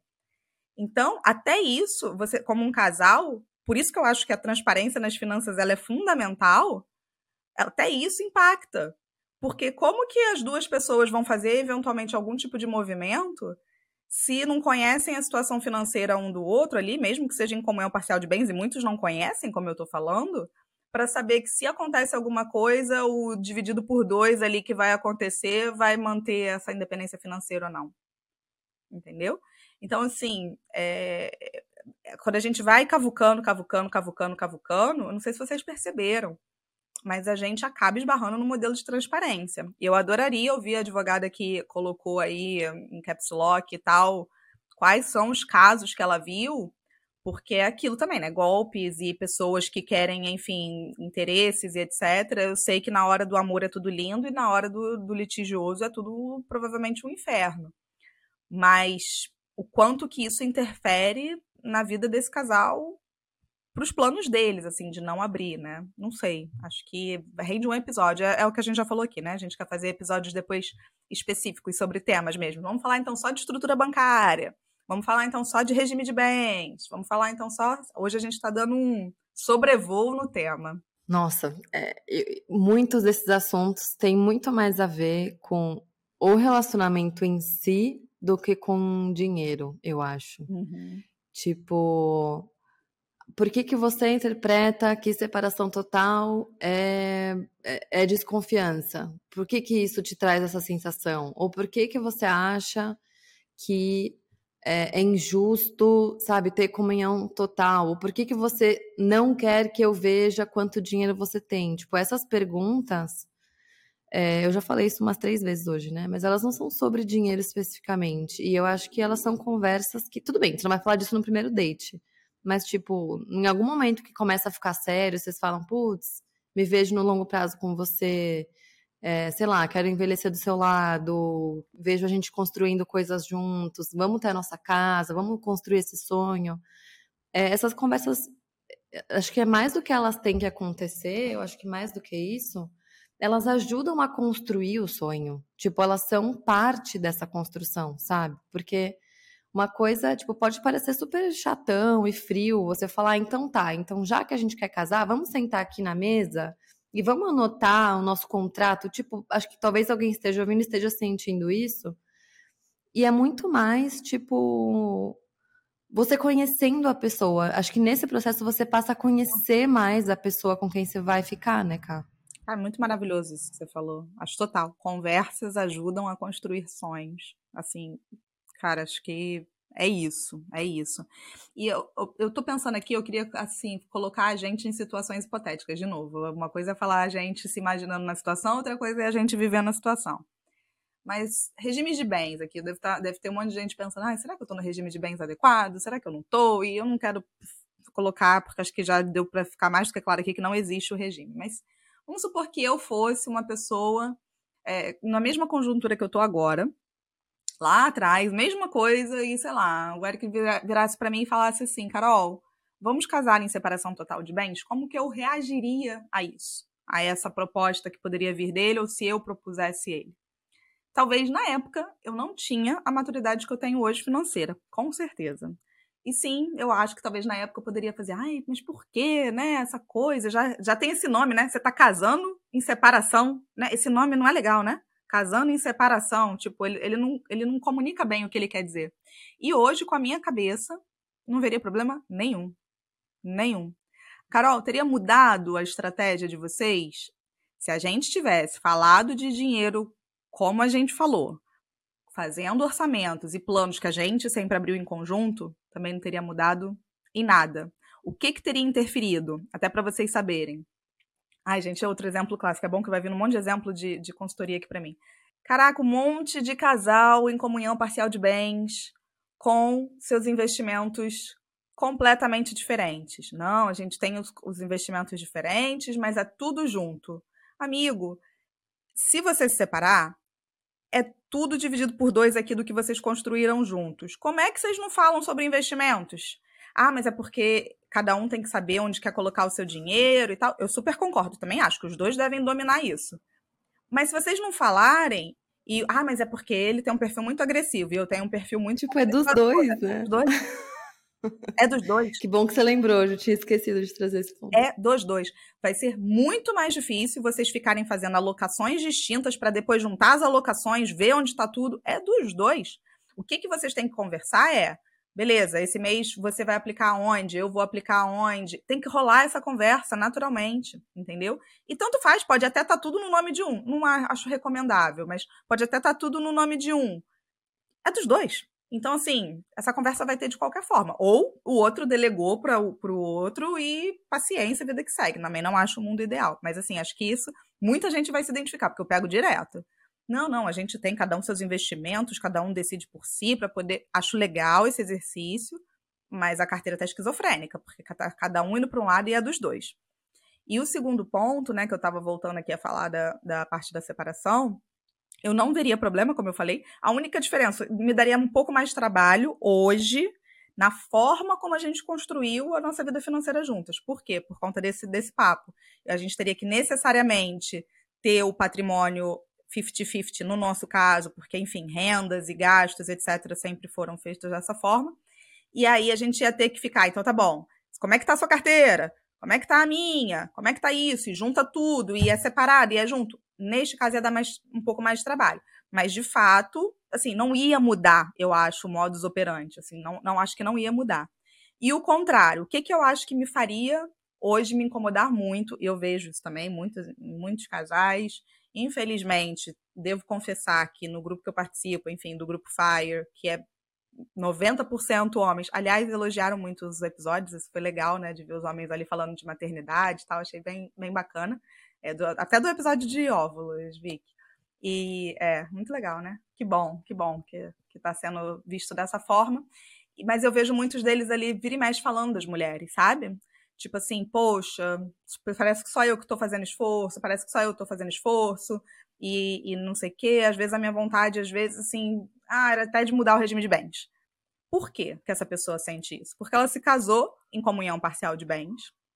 Ela sente que só ela. E eu entendo, tá? Entendo de verdade, porque se eu tivesse aqui, meu marido não tivesse nessa comigo, a gente tivesse em comunhão parcial de bens, só eu tô me preocupando, só eu tô me preocupando, só eu que tô deixando eventualmente, né, de fazer as coisas pelo nosso futuro, eu ia me sentir incomodada também.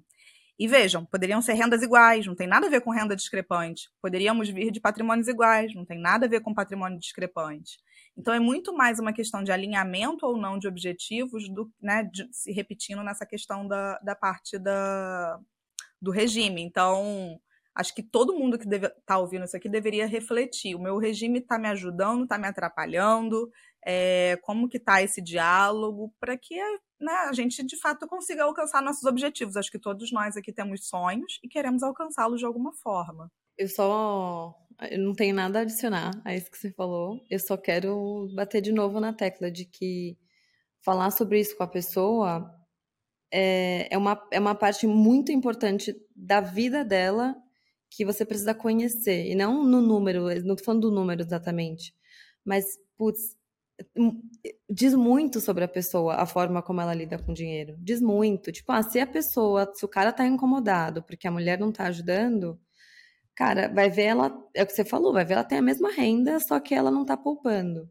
Cara, você aprende muito sobre, sobre a pessoa nisso. Tipo, ah, ela, por que, que ela não se preocupa com o futuro? Vai ver ela é uma pessoa muito otimista, ou ela veio de uma criação muito diferente, em que nunca faltou nada, então ela não tem noção de que perrengue é uma possibilidade? Ou será que é porque ela tá meio que se apoiando em você? Então vamos falar sobre isso, tipo, por que, que ela tá sentindo isso? Isso tá me incomodando? É, porque eu acho que essas atitudes com dinheiro, elas são sintomas de outras coisas, sabe?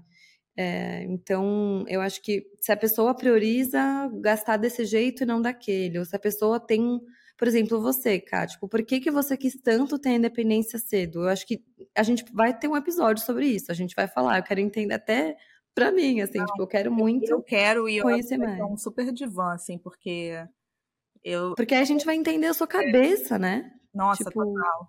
Eu ouvi esses dias um podcast, foi do Amuri, muito bom, com um psicólogo falando sobre finanças em eh, casais, inclusive. E aí, a gente vai fugir um pouquinho aqui do tema, e aí ele fez uma pergunta. Vou deixar essa pergunta para todo mundo aí. Se dinheiro fosse uma pessoa, como essa pessoa seria? Enfim, pensem aí. Pensem aí, porque a, a figura que eu vi foi uma figura bem estranha. Depois vamos falar sobre isso. Ai, me arrepiei, eu tô sozinha em casa, eu fiquei com medo. Ai, Jesus, olha só. Vamos Ai. falar de finanças para casais caindo em quem essa pessoa seria. Se ela fosse um dinheiro. Ela, ela tem umas imagens meio bizarras na nossa cabeça. Na minha veio. Enfim. Depois Ai. a gente fala sobre isso. Mas não me deu medo, não. É só uma questão de como essa pessoa está se transformando, sabe? É engraçado. Eu vi uma pessoa uhum. se transformando assim ao longo da vida. Não vou falar sobre isso, não, gente. Senão a gente vai gastar 40 minutos aqui agora. É, não, vamos fazer um episódio meio doidão disso. Vamos, vamos. Gente, vou dar um, spo... vou dar um spoiler. É, não sei se você, a gente já deixou isso claro, mas assim, eu e a Carol, a gente se conheceu por Zoom, a gente nunca se viu pessoalmente, né? KKKK. E aí a gente vai se ver pela primeira vez em julho. Eu vou pro Rio nas férias, a gente vai se ver, então a gente vai ter um, um episódio. Espero que mais de um. Uhum. Gravado presencial juntas, vai ser ótimo. Vai ser. É, cara, por que, que eu falei isso, gente? Ah, lembrei. Porque, inclusive, a gente também tende a pensar o seguinte: ah, essa outra pessoa, né, que enfim não tá colaborando e tal, e aí o cara pensa assim, a mulher pensa assado. E eu só quero deixar assim, porque, bem claro, tá? Eu, eu atraio muito, assim, esse público de eventuais mulheres que não ganham nada e são as pessoas que ditam as finanças da casa. Eu acho isso o máximo, entendeu? Elas não têm renda, mas elas ditam as finanças da casa, se preocupam com isso mais do que o marido e trazem isso, não, é onde que a gente vai investir, onde que a gente vai colocar. Então, se você é a pessoa que ganha menos, não se sinta naquela posição de, poxa, eu não estou contribuindo. Isso não é verdade. Não precisa ser assim, a não ser que você se coloque nesse lugar, entendeu? Não precisa ser assim. Então, acho que essa contribuição, ela não necessariamente ela vem em forma de dinheiro, ela pode vir de N formas. O que não dá é para a gente se alienar no assunto. Isso acho que não dá. E aí agora, acho que para a gente ir caminhando até para a reta final, só falar assim, a gente também, esse daí merece um episódio específico. A gente falou aqui sobre ter conta conjunta, não ter conta conjunta, mas acho que a gente não entrou tanto assim de forma pragmática de prós e contras, né, de cada conta, do que, que é mais justo, do que, que é menos justo. Mas enfim, o modelo mais simples, mas eu diria que o mais difícil de vingar na prática é 50-50, junta tudo, é tudo dos dois e é muito simples de gerenciar, muito simples, porque você soma as rendas, soma os gastos, não gerencia nada. Porém, na prática. É o separação parcial, isso que você está falando. Não, não. Nem... Não, comunhão parcial. Ah, é, mas nem, nem precisa ser em comunhão parcial, poderia até ser na separação. Esquece agora até um pouco os regimes. Assim, ah, você diz no orçamento. É, estrutura bancária hum. mesmo, na prática. Casamos, e aí, como é que a gente vai fazer? Tipo, esquece até o regime, isso independe do regime junta tudo, que é o que a maioria até faz. Junta tudo, é, divide e. Quer dizer, não sei se a maioria faz, mas enfim, muita gente faz. Junta as rendas dos dois, divide e, e, e o que. Enfim, é tudo uma coisa única. É o mais fácil, realmente, de, de, de administrar, eu acho, minha opinião, mas é o mais difícil na prática, se não tiver o que eu falei desse alinhamento muito fluido, porque senão vai virar uma briga constante. Então, eu acho que às vezes a gente coloca assim pela romantização do que é meu é seu, o que é seu é meu e vamos viver e assim é a vida, somos um casal. E na hora do vamos ver, ah, mas não deveria ter assim, não deveria ser assado. Então eu acho que assim, muita calma nessa hora, se esse realmente vai ser o melhor modelo. É o, é o modelo que a gente muitas vezes viu dos nossos pais, né? Viu das gerações anteriores. Não significa que vai ser o melhor modelo pra gente. Então, mas esse é o primeiro. Acho que o segundo, muito comum, é o da cada separa as contas, né? Então, tipo assim, ah, você é o responsável por essas contas, eu sou responsável pelas contas Y. Também tem prós e contras, porque a nossa vida não é fixa, né? Descobrimos isso na hora do vamos ver. Então, que muito bonito. Eu pago aluguel, você paga o IPTU, e eu pago isso, eu pago aquilo, mas vão ter custos variáveis. Se o casal for muito é, aí depende do perfil da pessoa. Se a pessoa for uma pessoa que se preocupa com dinheiro, tipo eu, ela vai se incomodar quando esses gastos começarem a variar muito e aquilo começar a ficar, ai meu Deus, e agora? Quem paga? Quem não paga? Quem não sei o quê? Não, não, não. Se o casal for muito tranquilão, good vibes, assim, tipo, não ligo de dinheiro, que eu nem sei, vou chamar isso de good vibes, porque eu acho que eu sou uma pessoa good vibes também. ai, ai. Mas... Não, eu acho que você é good vibes, né? Não, do jeito que você falou, parece que você, que você não é. Concordo com o seu é. comentário. Mas vai dar ruim, porque vai ficar esse negócio. E agora, pago eu ou pago você? Aí muito, também recebi isso nos comentários lá, vai ser o modelo splitwise da vida. Vai virar um pouquinho de república, sabe? É, não tem problema nenhum, mas você tem que entender que seu casamento vai ser um modelo de república ali durante um pedaço, né? Coloca tudo no splitwise e vira no final das contas vê. Zero problema. Talvez vá funcionar. Tende a atrapalhar um pouco de quem quer um orçamento para seguir. Porque esse negócio de eu pago, você paga, eu pago, você paga, mas o orçamento é, de, é da onde, da onde que isso vem, e no final você descobre, e aí pode, às vezes, impactar. Então tem que ver na prática. Mas é um modelo. Um outro modelo que muita gente usa é o da proporcionalidade, né? Então, baseado na renda, ah, eu ganho 70%, 70%, você ganha 30%, eu arco com 70% dos gastos, você arca com 30% dos gastos. É um modelo, também pode ter prós e contras, porque eventualmente quem ganha mais também pode querer fazer coisas que aquele que ganha menos não gostaria de fazer e gostaria de talvez estar investindo um pouco mais, então também vai vocês viram, né, gente? Dá para ter um episódio só para isso, mas estou mostrando como que tem um monte de coisa assim diferente. Fala aí, Vicky. Você me, me fez lembrar de uma coisa que eu nem tinha pensado quando a gente estava vendo o roteiro, que é também você não é obrigado a fazer tudo que a pessoa faz, né? Eu acho que tem casais que têm isso muito bem resolvido, mas acho que tem casais que precisam falar sobre isso pela primeira vez, ou sem, sabe, no hard feelings. Tipo, não tem problema, sabe? Tipo, seja pela renda, ou mesmo que a renda seja a mesma e as prioridades sejam diferentes. Tipo, se você sei lá, quer fazer a viagem tal. Eu posso pagar, mas sei lá, eu prefiro guardar esse dinheiro. Ou eu tô juntando que eu quero comprar sei lá o quê, quero fazer botox na cara, qualquer coisa. É, eu acho que também não precisa ser tudo um consenso e chegar numa, sabe, essa luta de vamos, não vamos. Eu acho que isso, não sei, vai de estilo, né? Tem casais que devem ser muito assim, tem casais que devem ser tipo, não, a gente é grudado e também tudo bem, sabe? Não vou julgar, não é meu estilo, mas se funciona, tá tudo certo. E, e isso que você falou, né? Tipo, ah, se, no caso da proporcionalidade, mas acho que pode acontecer em outros cenários também. Pô, é, mas eu ganho mais, eu quero fazer isso e o outro não quer. Eu acho que, óbvio, uma, tem coisas que o casal vai ter que decidir junto, né? Tipo, ah, onde a gente vai morar. É, se vai morar junto, tem que chegar num acordo. É, ou, ah, vamos comprar um carro junto. Tipo, vai ser um carro para os dois, então tem que ser um valor que faça sentido e tal. Agora, tem algumas coisas que acho que nem tudo precisa ser uma negociação e um acordo e uma decisão, né? Eu acho uhum. que é, não, não, não, vamos complicar o que não precisa ser complicado, né? Concordo. E, e, sobre a proporcionalidade também, porque eu já ouvi algumas pessoas falando assim, ah, porque a da proporcionalidade é que é o justo eu, essa palavra justo é muito complexa. Porque é justo para quem? Justo para quem? E o conceito de justo, cada um entende justo, tipo, que é justo de uma forma, né? Nossa, total. Eu, por exemplo, tendo a ver a proporcionalidade. E eu sei que ela vai funcionar para a maioria, tá? Com certeza. Mas para mim, eu, Carolina, a pessoa que respondeu aquela pergunta, mas se ela comprar uma bolsa cara, sai correndo? Vou voltar sempre nessa pergunta eu tendo a ver a proporcionalidade, às vezes, para mim, como algo que pode ser ruim para mim. Por quê? Para mim, acho que para a maioria funciona, mas para mim.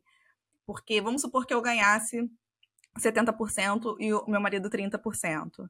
Mas eu tô agoniada com o meu trabalho, ou qualquer coisa do tipo, quero desacelerar, quero poder fazer alguma coisa, mas, cara, pra ele tá de boa ali, os 30, eu tô bancando 70, ele tá de boa com 30, e a vida para ele tá boa, mas assim, a nossa vida só tá boa porque eu tô com 70.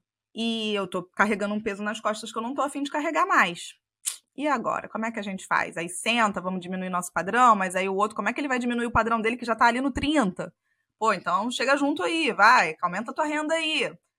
É essa conversa que os casais têm na, na hora, né? Então, assim, até o da proporcionalidade é justo, eu concordo que pode sim ser um modelo, mas até isso pode trazer um peso para outras partes. E além disso, sem considerar o fato de que, é, dependendo de como é a relação desse casal, pode dar vozes diferentes na casa também, né? Então, se eu tô bancando mais, sou eu que mando, você que tá bancando menos, depende de cada casal, mas pode trazer isso. Então, é justo para quem? Gente, eu, com certeza vocês estão ouvindo esse episódio falando assim: caraca, é melhor não ter nem ouvido isso daí, porque agora eu não tenho mais resposta para nada. Eu fui lá, mandei uma pergunta tão simples na caixinha, e aí? Conta conjunta, conta separada, qual regime? E elas não me deram resposta, não vai ter. Assim, dessa forma, eu acho até que quando você faz um trabalho de contexto, né, até, assim, não é que não tenha resposta, até tem. Se você consegue identificar esse contexto, os números, a vida desse casal, você consegue ir para um caminho que faça sentido mas de forma ampla, a gente está trazendo perguntas e respostas para que vocês possam se avaliar. Vou trazer um último exemplo aqui, eu gosto de trazer exemplos porque acho que tangibiliza, né? Esse não foi de consultoria, foi de uma amiga minha, que, enfim, a gente estava falando sobre finanças para casais, e aí ela falou, cara, sabe o que está acontecendo lá em casa? Assim, os dois ganham super bem, o dinheiro não é um problema, talvez seja um problema porque o dinheiro talvez não pare tanto quanto deveria, mas não é um problema da entrada. E aí eles são casados em separação total, dividem as contas, não sei em qual é o modelo, se é proporcionalidade ou não. Mas o fato é, não, eu tentei organizar todas as finanças aqui, a gente combinou que, enfim, vou fazer uma planilha, um orçamento, e hum, ele vai, e aí a gente vai preenchendo com o que, que cada um gastou para ver quanto que cada um está devendo o outro, que tem que contribuir. Mas na prática, o que, que aconteceu? Eu, é, o fulano é muito ruim de pagar conta, tipo, esquece, não sei o quê, tá muito atarefado. Então eu tô pagando tudo. E, cara, tô com cinco meses de backlog ali que ele tá me devendo, não porque ele não vai pagar, tipo, eu falo com ele, ele vai lá e transfere. Mas, gente, esse modelo não vai parar de pé, nunca. Ah, porque ele não preenche a planilha, então eu não sei quanto que foi, quanto que não foi. Esse modelo não vai parar de pé nunca. E quem disse que a gente precisa de um modelo que o outro vá preencher a planilha para funcionar? Não precisa. Às vezes eu posso fazer um orçamento antes, simplesmente delimitar, cada um deposita tanto na conta conjunta todo mês e o que variar explica, dá para simplificar muito, sabe? E às vezes a gente não consegue visualizar isso porque expandir um pouco esse horizonte mesmo. Então eu espero que o episódio de hoje pelo menos tenha servido para isso, para falar, caramba, não, realmente tem várias formas de fazer, por que, que eu tô preso aqui nesse modelo mental, sabe? Uhum. E também, tipo, ah, se o meu não tá funcionando, quais são outras opções, né? Espero que a gente tenha ajudado com algumas opções e prós e contras e acho que a gente começou os primeiros episódios do pod falando, não, vai ser de meia hora, 40 minutos, a gente tá gravando a uma hora e meia e, tipo, vai ter mais episódios sobre esse assunto. Então, assim, já o trem já descarrilhou e tá tudo bem. É, meu, o meu comentário para fechar é que eu acho que a sensação que você que tá ouvindo, né, seja homem ou mulher, a sensação que você tem de ah, por que, que eu não quero falar sobre isso com ela ou com ele? Ou por que, que eu não quero abrir isso para ele ou para ela? Assim, pode ser que você esteja ouvindo e pensando, nossa, é para ontem, a gente tem que pensar sobre isso, organizar e vamos, vamos embora, sabe? Vamos, vamos melhorar. Mas se você tá com uma sensação meio estranha de, ah, eu não confio, não fiquei confortável, acho que não deveria falar, ou sei lá, tô num, numa situação que eu tô achando que é injusta. Enfim, se você sentir que algo não tá encaixado ou que você tá com medo e tal, né? Quem sou eu para falar para você terminar seu relacionamento? Eu não tô falando isso, mas eu acho que onde tem fumaça tem fogo, sabe? Tipo, eu acho que vale entender, tipo, ou na terapia, inclusive a gente nem tocou nesse assunto, mas eu acho que é muito importante falar de dinheiro na terapia é, entender por que, que você tá com essa desconfiança, ou por que, que você tá com medo. Às vezes é um medo só, tipo, meu, nunca vi nenhum casal falando disso, e é só um medo porque, sei lá, uma coisa diferente. Mas pode ser um medo porque você talvez esteja escondendo de você mesmo ou mesma o fato de que você não confia no seu parceiro ou na sua parceira, ou que você não assume que essa pessoa vai ter boas intenções. E é engraçado que pode parecer, tipo, não, imagina, como é que você vai estar com alguém que você não assumiu boas intenções? Não, tipo, isso acontece é, e tem muita coisa que a gente convive, às vezes, no relacionamento, você sabe que não é o ideal, mas você vai empurrando com a barriga. Então, se você acha que está acontecendo isso, é, no, pelo menos no aspecto financeiro, é, eu acho que vale, tipo, é, fuçar nesse ponto, sabe? Seja na terapia, seja falando com amigos, amigas ou sozinho, porque é, isso é um sintoma de uma bomba relógio. Assim, se hoje você está com esse medo ou com essa é, insegurança e vocês não tocam no assunto, e ou vocês já são casados ou vão casar, sei lá, é, é não é tipo se vai dar merda, é quando, sabe? Então acho que.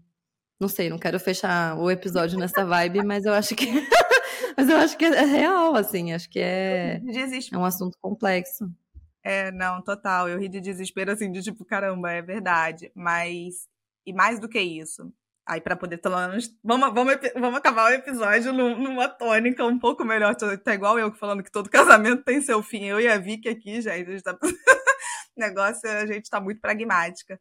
Mas é, acho que isso que ela falou é importantíssimo. E aí o ponto que fica para até terminar numa, numa, numa uma atmosfera de positividade, no sentido de melhor falar sobre isso no momento bom, né? Justamente não esperar essa bomba relógio estourar para ir assim, ah, as finanças, eu, e aí começa aquela, né, vomitar todos aqueles problemas que estão ali que você tá só internalizando. Ah, a Anne vai ter trabalho, porque vai estar um episódio aí de 1 hora e 35, Anne, te amamos, Anne é que ajuda a gente na edição do podcast. E acho que é isso. Falaremos muito sobre esse assunto. Por favor, digam pra gente o que, que vocês acharam, qual foi o ponto que vocês mais gostaram. A gente falou demais, é um assunto super denso. O que, que vocês gostariam assim que a gente priorizasse no assunto finanças para casais, para a gente trazer mais episódios sobre isso? Cinco estrelinhas aí, por favor. Você tá aí no podcast, é só colocar o dedinho ali e colocar. é, a gente fica por aqui, a gente se fala daqui a duas semanas. Ah, é muito louco, né? Eu tava exausta, hoje é sexta, eu não comentei. Eu falei pra você, acho que quebrou meu aquecedor, eu tô sem chuveiro, hoje tô tipo tava cansada, tipo, só queria um banho e falei, nossa, tô exausta. E a gente sempre termina o pod e eu, tipo, felizona, energia lá em cima. É Amo bom. terminar a semana assim. É muito bom, é muito bom. Um beijo, gente. Espero que vocês tenham gostado. Tchau, gente. Um beijo.